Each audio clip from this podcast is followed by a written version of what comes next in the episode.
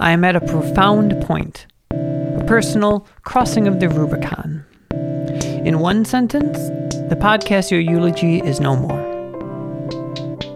In three paragraphs, the crossing of the Rubicon is a phrase that means when you commit an action that fully binds you to a new fate or consequence. It comes from when Julius Caesar crossed the river named the Rubicon with his army.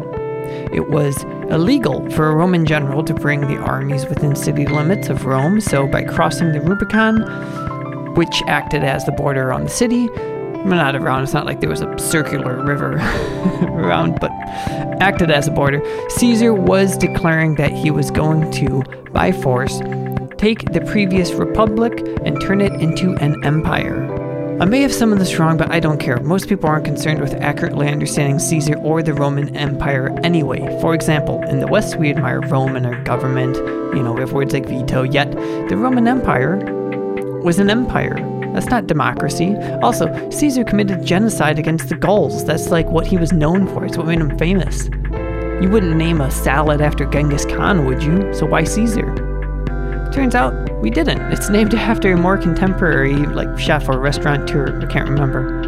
That Caesar. Also, Caesarean section, not named after Julius Caesar. It's named after like his uncle or someone that came after him. Anyway, those are some factoids. Factoid on a factoid. The word factoid was coined by Norman Mailer in the biography of Marilyn, in a biography of Marilyn Monroe. The point is, your eulogy is done, and At Night I Fly is now on this feed. Why? Simply, at this moment, and we're in mid coronavirus right now, I can't justify spending $164 to get At Night I Fly its own RSS feed. Which doesn't sound like a lot of money. And it isn't. But right now it is. Okay.